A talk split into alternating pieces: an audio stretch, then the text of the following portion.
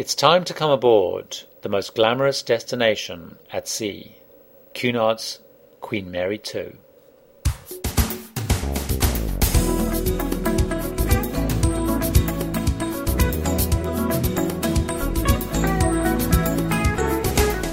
Hello, I'm Gary Bembridge, and this is Tips for Travellers, the global travel destination podcast, my travel reviews and recommendations based on the first-hand experiences I gain from the up to 2 to 3 times a month I travel all over the world. To find out more, you can visit the website at tipsfortravellers.com or mytravelreviews.com, where you'll find links, show notes, how to subscribe, individual episodes, and many photo and video galleries. It's now time for this episode of Tips for Travellers.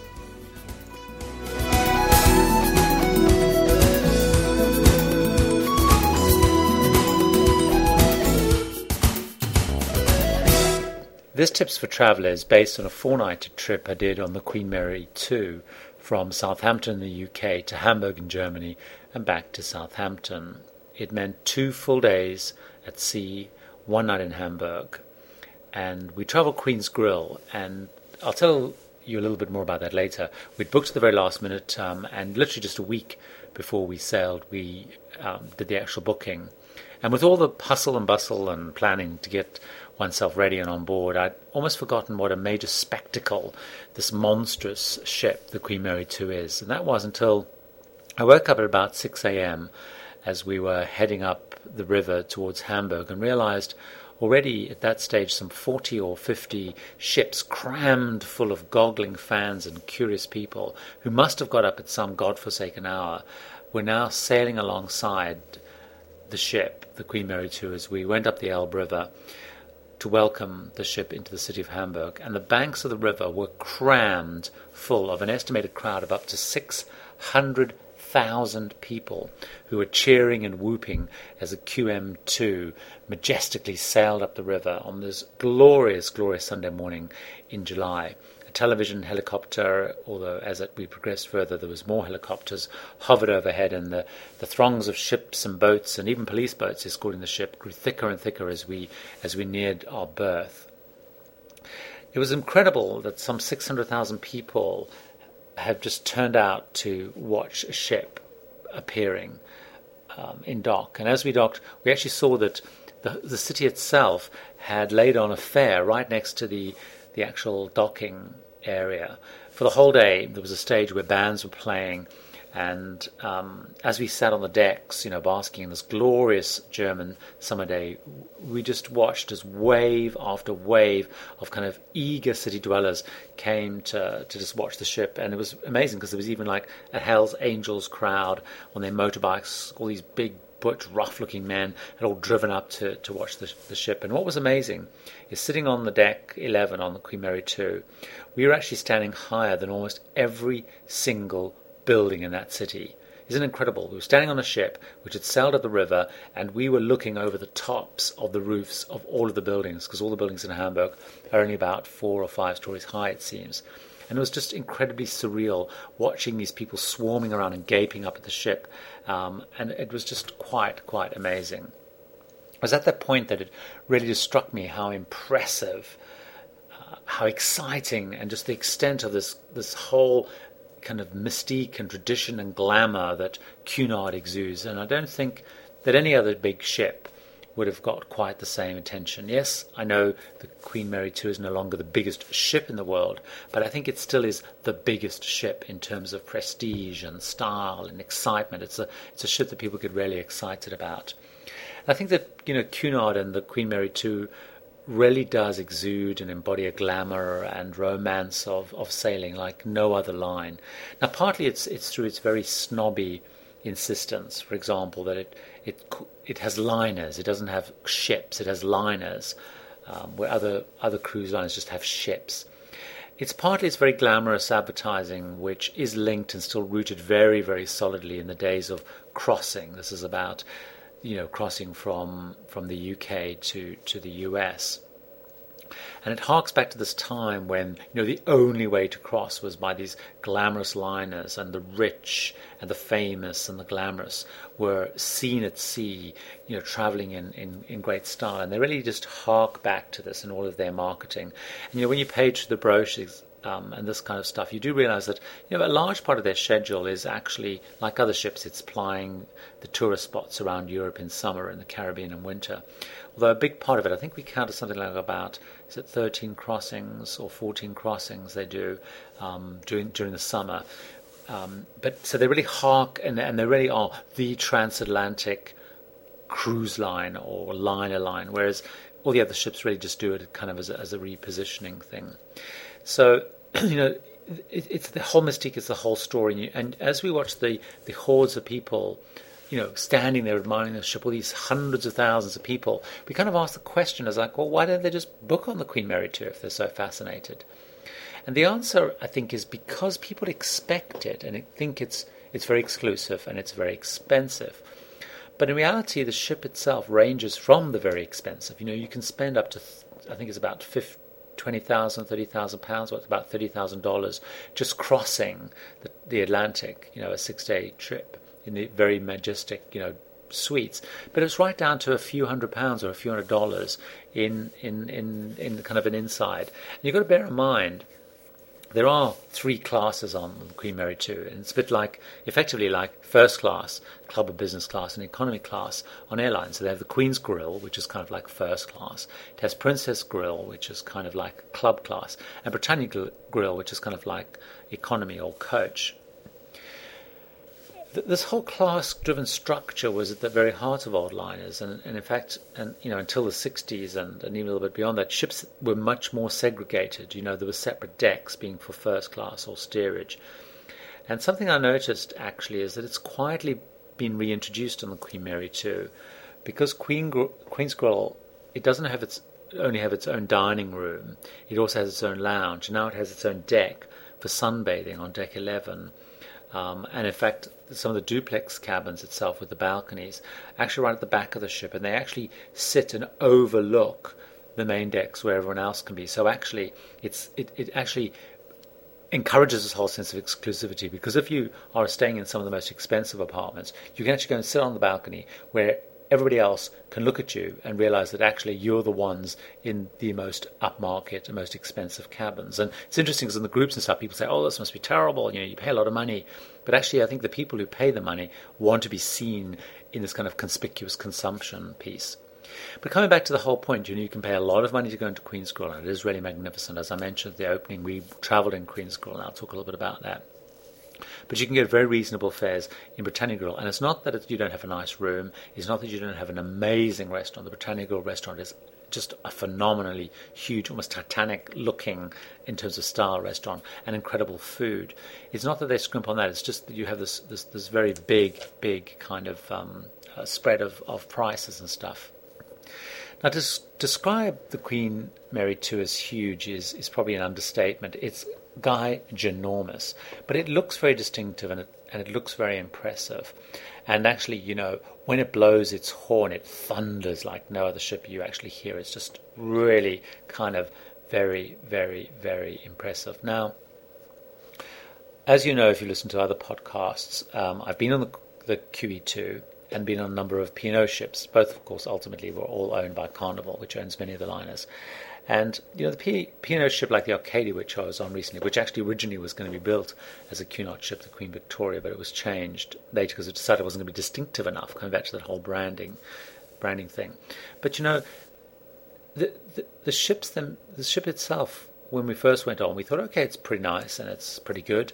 But the more we explored the ship, we realized that, you know, ships themselves do have a personality. They're like people, and it's quite hard to compare ships because each has its own strengths and each has its own pluses and its own negatives, I guess. And actually, it's a bit like people. You know, you kind of like them for different reasons. So a lot of people try and say, "Oh, did you like this ship more than that ship?" And it's a bit like friends. You have friends and you like them for different reasons. And I think the more I've learned about ships, they're like that.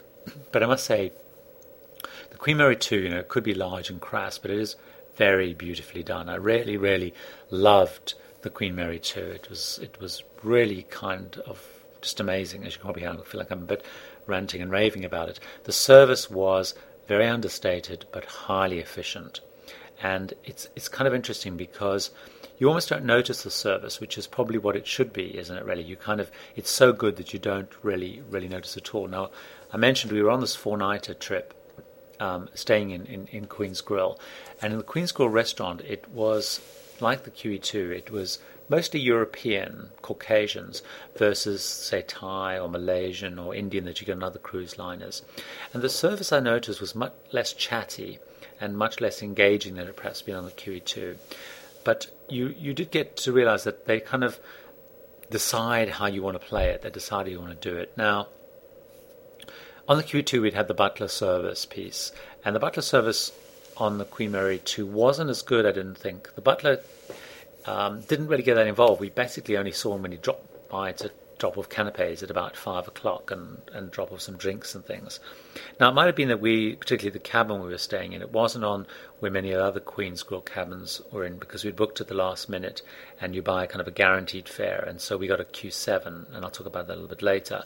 But a Q7 is kind of, it's designed to be really cabins that are used for disabled people if they want to travel Queen's Grill, and so it's designed for accessibility and stuff. So it's on a slightly different floor, and it might have been why, but the butler service didn't seem as good. And talking to other people, they were kind of less impressed. Whereas on the QE2, people were sitting next to at dinner. They'd also been in the QE2, and they spoke a lot about how the butler service just seemed much more intimate. So that may be a function of size, etc. The other thing which was interesting is that in terms of the facts and figures and stuff, you know, there's so much stuff you can quote on the QM2. So what I decided to do is I'm not going to repeat it on the podcast. What I would do is in the show notes I'll put links to the various features and sites, etc. And you can go and have a look at that. Now, the only fact I will say is, and I mentioned it already, is that it's not the biggest ship in the world. There was a Royal Caribbean ship which is now bigger, and there's some that are being built that's bigger. It takes about 2,620 passengers and about 1,500 something crew. So it's a lot of people, but what was amazing about it, though, is it never felt very cramped, and it never felt particularly busy, even when we were on sea days when everybody was there. It really was quite something. So why don't I get stuck into some of the tips for travellers if you are thinking about travelling on the Queen Mary II. Now, what I've done before I get stuck into that is I've took about, I don't know, something like crazy, and that 4 days is something about 300 pictures. It's amazing what you can do with digital pictures. I've sorted them all out into two categories, one of which is kind of pictures of the outside and inside of the ship, and then a whole lot about Hamburg and when we arrived in Hamburg and when we left Hamburg. And so you can get access to those if you go to the website tipsfortravelers.com or mytravelreviews.com, remembering that Tips for Travelers is spelled the UK way with two L's. Or you can go to what I have now set up, which you may find easy if you want to subscribe to the blog, is at www.myspace.com/tipsfortravelers, all one word, and you'll also find the blog there. So, and I put links to the various photographs. Also, what I've done is I've also made a little video of the hotel room, and you'll also find that in the blog and that in the show notes. You can get a sense of what the room was like. So here's the tips for travellers if you are considering going on the Queen Mary II. The first tip that I would recommend is actually do what we did, which was do one of their taster trips. They have a couple of taster trips, some which they do out of the US, some which they do out of Europe, of 3 to 4 days. And really, this is my tip anyway for anyone who's thinking about or considering going cruising, but particularly if you want to go on a new ship. So, for example, when we were looking at going on P&O, we went and tried out the Aurora. So we found we liked the P&O. We found that it worked well for kind of Mediterranean type stuff, and we decided we wanted to go on the Arcadia because we wanted to go on a ship that didn't have children, for example. So I would strongly encourage you anyway, you know, if you think about going cruising, never tried it, take one of these trips, and all of the major cruise lines do them, and Cunard does that with the QE2, and they do it with the QM2. Also, what I think you should do is really try out the class or the type of cabin that you think you may want, and actually don't be shy, particularly because it's a short trip. Actually almost go one class up. but ask to see the class that you're thinking of. So if you're thinking of going on a longer trip, a 2-week trip, or a crossing, say, in Britannia or Princess or whatever, actually consider going one class up, because if you go on one of these shorter trips, you'll probably find it's more affordable. You get to find the layout, you get to learn what's what, and see kind of what type of cabin it works. And I think that's something I would strongly recommend doing, is try the taste trip and almost go one cabin up and explore. The second tip I would say is, whichever cruise line you're thinking of, but particularly for Cunard, is go to the site either at cunard.com, cunard.com if you're in the US, or cunard.co.uk if you're in the UK, or search if you're out of those two places, but you'll find that either cunard.com or cunard.co.uk is a good one to sign up for, but they do have other country references, and you'll find along the bottom under the international sites. Sign up there either for physical mail or emails or brochures. Decide which you prefer. If you prefer receiving stuff in the mail, you prefer stuff by email. The reason I say that is, one of the things that's very clear with cruising and cruise sites is that, you know, it's a very big ship, the QM2, and there's always going to be a lot of offers and lots of discounts on offer. And the main deals seem to be either if you book very early or if you book very late. So, for example, you know, we were looking at going on a cruise in March, and we actually booked about 16, 17, 18 months ahead of time, and we got an incredibly good deal. We got a fantastic deal booking a week ahead, because they know what they've sold and they're now looking for the last minute. So booking very early or booking very late. And, of course, the later you book, the less chance you're going to get to choose your cabin. But if you sign up for the emails, they'll always send out offers and deals and specials, you know, extra flights, flight upgrades, onboard credit, etc. The other thing to do is to sign up for one or two cruise websites. Now, these differ very much by country, so I'm not going to recommend anyone in particular. But if you just search, you know, for various cruise things, there are some that you'll find on the blog that I've got. If you do want some points, but if you go to the blog, you'll find a link to where, one of the other blogs I've got, which is called Cruise Links, and that covers a number of those.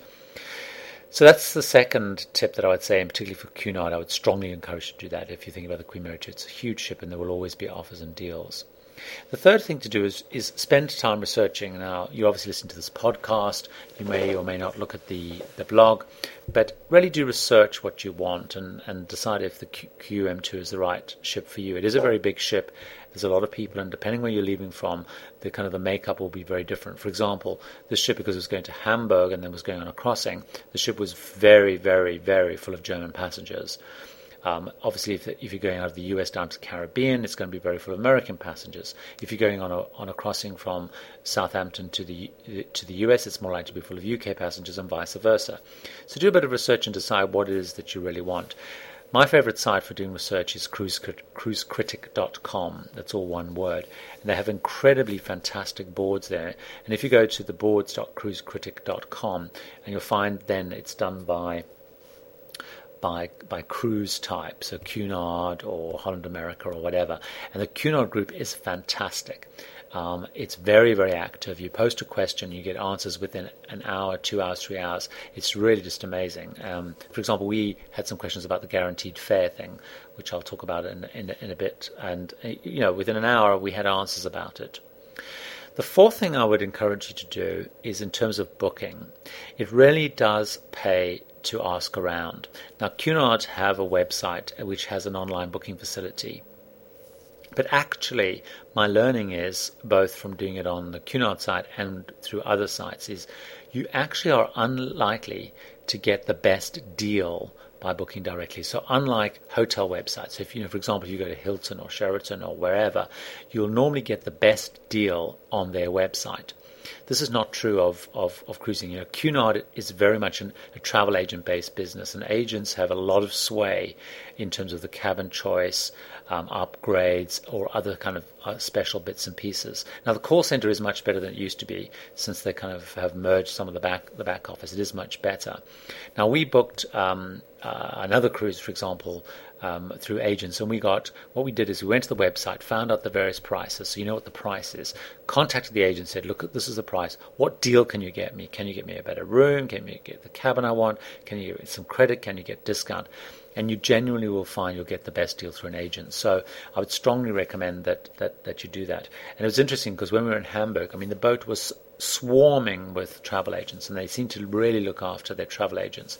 So, you know, for example, the people at the table next to us, we'd actually booked, I didn't follow my own advice, I'd booked through the site, which has kind of confirmed this.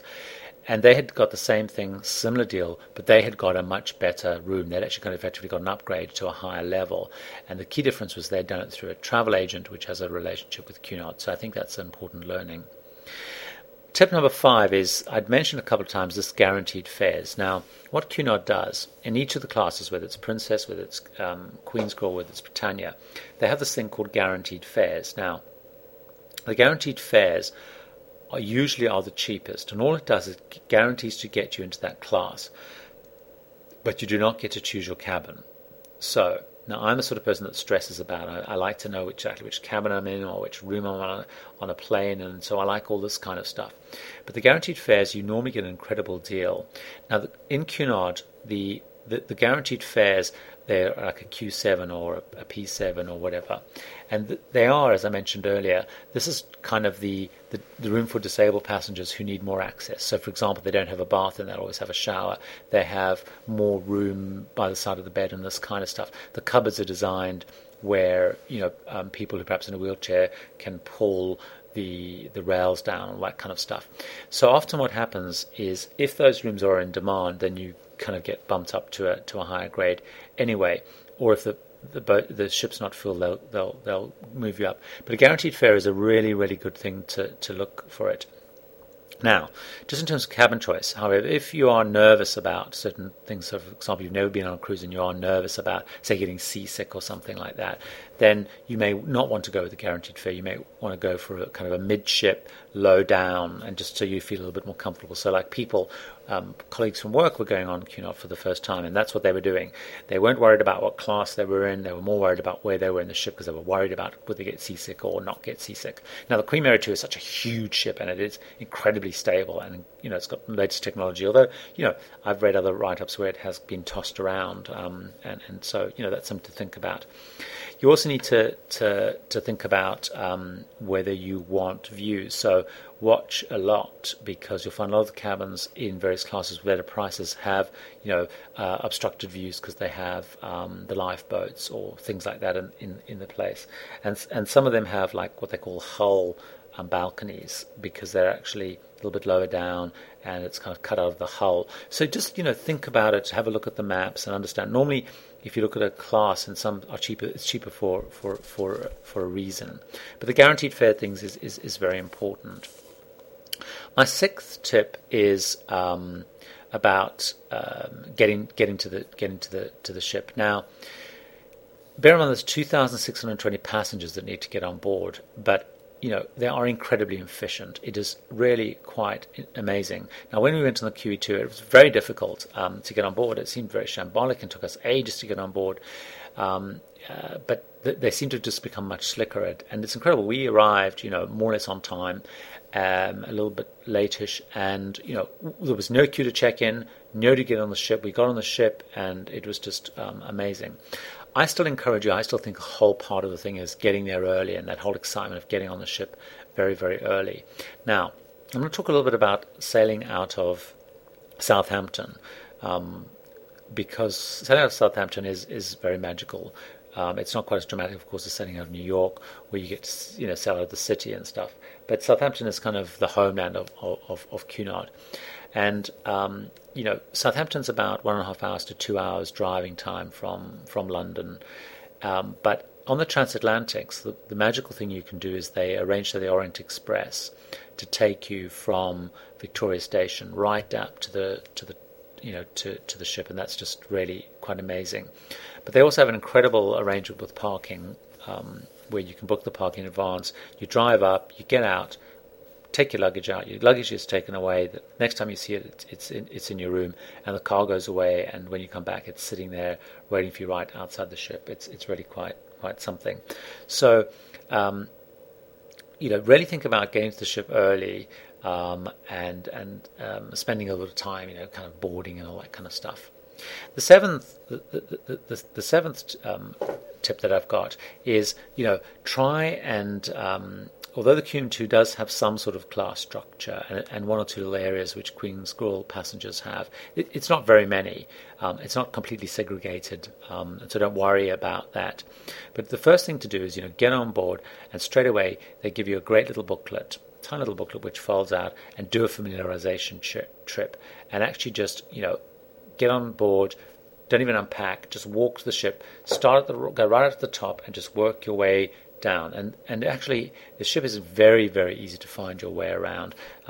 They have each of the main stairwells is kind of color coded by the carpet, so you eventually kind of learn that. And the only tricky area in the ship is towards the rear of the ship near the Britannia restaurant, which is on different levels. It's a little bit tricky to sort of work your way to get behind some stuff behind that, but it's a very easy to ship to find your way around, and the map is great. So although it's a very large ship, it's very logically and very well laid out and very well designed. But do that familiarization trip.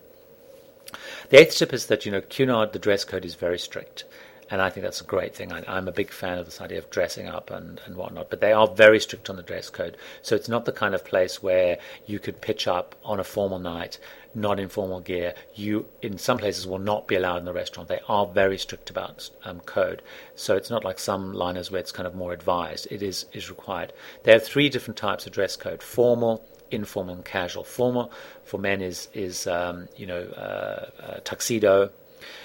Informal is jacket and tie, so you have to have suit and tie, and casual is long sleeve shirt and smart trousers.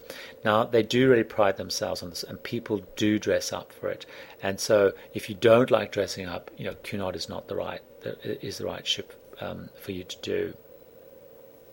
Now, on the ninth tip is really, I think although they do welcome kids and they do welcome teenagers, Queen Mary II is not really a ship for kids and not really a ship for teenagers. They have a little nightclub and they do have a kids club and stuff.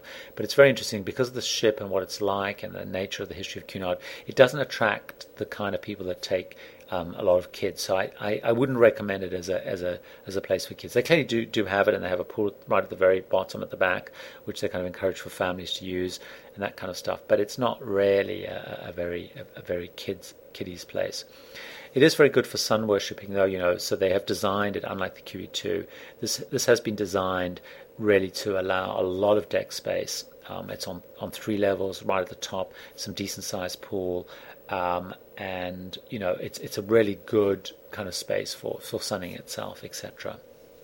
So that's my ninth tip. It's a bunch about kind of kids and sun worshipping. The last thing I want to talk about is entertainment. Now, it was much less intensive on the trip we did, and I think that was really partly because they were about to go on a crossing where they would have much more. The entertainment is you have your daily paper, and what they also do actually, which is very good, is they have an interactive television system, so you can actually go through and look what's happening and whatnot. But you get your daily paper, which is very nicely done. Now I'm going to bundle the whole stuff in terms of entertainment together because there is a lot of great stuff to do. And things that I would recommend and talk about. So there's a bunch of stuff here. They have a nice historical tour throughout the ship, which if you're on a longer trip, you can get a little audio stuff from the purser's office. But all around the ship, they have these kind of little freezers and panels, and they're kind of themed around different things. It's like stars, it's the history of Cunard, and they're really, really very, very interesting to do. They have also for those, and that's a great thing to do if you're on a sea day, because you can just meander around and take your time and whatnot. Also linked to sea days is they have an incredible library. It's really a very, very fantastic library. And they have internet access, they have wireless access in the public rooms, and then they have kind of an internet cafe both in the library and a thing called Connections where they do internet training, etc. In terms of some other kind of interesting stuff, which they have an incredible golf simulator thing, which I had never seen before. It was just quite amazing. You play with real clubs, and you have a choice. I'm just looking at the list now. 51 real courses you can play on from all around the world, and it's just the most amazing thing, the simulator. You physically play. It has sensors, and it projects your angle of your ball, how far it will go. Now, I'm rubbish at golf. I've only just taken up, played a few times, and it was just amazing. It was absolutely incredible playing on this course. So, and clearly it's designed for people that are very good. They have a couple of other things. They have RADA, students from RADA doing shows, which is pretty impressive. They have people from Oxford giving lectures, and the Royal Court Theatre, which is a very, very nice theatre. So they have two sort of theatres there. They have the Illuminations, where they do the RADA and the Oxford lectures, and also in there they have a Planetarium. So there's a bunch of stuff around there. The Royal Court Theatre does the more traditional shows, lots of musical groups playing. They have a nightclub, which is a really funky-looking nightclub, actually, although it's pretty quiet because of the nature of people that they do. They have the usual, they have the dancing lessons, the balls, and that kind of stuff. They also have a nice basketball course, a nice mini tennis court, and there you can also do a bit of golf and stuff. They show a lot of movies. They have a great casino, very large, big casino. And actually what I must say is they did actually have a pretty good selection of shops, a really, really nice selection of shops. They did the inevitable inch of gold and stuff, which is really bizarre, but they do all that. Throughout the ship, everything's priced in dollars, although they tell you the official currency is pound sterling, but everything's priced in dollars. So for those people in the UK, it's great because with the currency at the moment, it's stuff looks incredibly cheap, like drinks and things. So those are the tips. The last thing I wanted to talk about was one of the most discussed topics other than dress code, which is gratuities. Cunard have got a system now where they put $11 US dollars per person on the bill per day, and you can ask to have it taken off and pay direct. But one of the things that we found was there's no sense of pressure from people in the dining room or the butlers or the room stewards or whatever in terms of gratuities. And that's one thing I always stress about. A lot of people talk about they do have the add-on thing, so you know, that's something to not get stressed about. And I get a lot of emails, or not a lot, I get emails from people, and the two things that they do stress a lot about is things like dress codes and gratuities. So just to do that, tips again, think about the tasted trip, sign up for the emails and look for the deals, use websites to do research, booking, you know, get the best price going in your market or country off the website, then go to an agent. Consider the guaranteed fare. It's really is a great deal unless you're really worried about what type of cabin you have, in which case do a lot of research, look at the maps. Get to the ship early. If you do get a chance to go to Southampton, think about the whole experience of the Orient Express, etc. Bear in mind, tip number 7, there is this kind of class structure of sorts with the 3 different classes, but the ship itself is very easy to get about. It's not very segregated. The dress code they are very strict on. Tip number 9, it's not a great place for kids and teens, but there is a lot of space in terms of sun worshipping. Entertainment, very diverse, lots of things to do, lots of quite intellectual things to do. And then last of all, don't worry about gratuities. But most of all, have a great time, and I can't wait to be back on that ship again. You've been listening to Tips for Travellers, the global travel destination podcast with Gary Bembridge.